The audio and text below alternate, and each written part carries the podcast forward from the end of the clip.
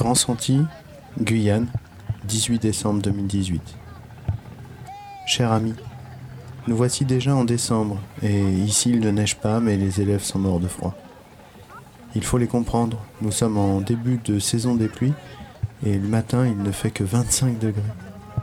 Nous hésitons quant au choix de l'arbre de Noël. Un cocotier ou un frangipanier? À moins que nous ne mettions les guirlandes sur notre pied de courgette. Bon, mais s'il ne neige pas, il ne pleut pas beaucoup non plus, ce qui est embêtant pour les pirogues qui naviguent sur le fleuve. Nos épiceries ne sont plus approvisionnées car leurs pirogues ont sombré avec les marchandises. Nous invoquons donc le dieu de la pluie tous les jours avec les gens du village. Lorsque nous en avons l'occasion, nous profitons du week-end pour nous rendre sur le littoral. Au programme, le week-end dernier, un impressionnant décollage de la fusée Ariane et la visite des îles du Salut.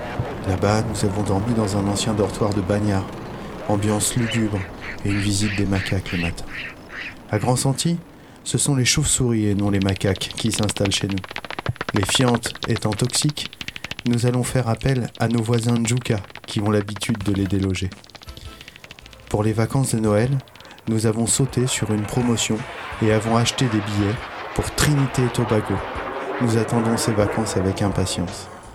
Les visas sont prêts, il ne nous reste plus qu'à trouver une pirogue pour nous descendre à Saint-Laurent-du-Maroni, direction Trinité et Tobago, via Paramaribo.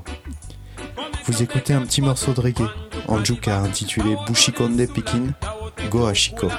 Comprenez, petit de la brousse, va à l'école. Bon baiser de Guyane.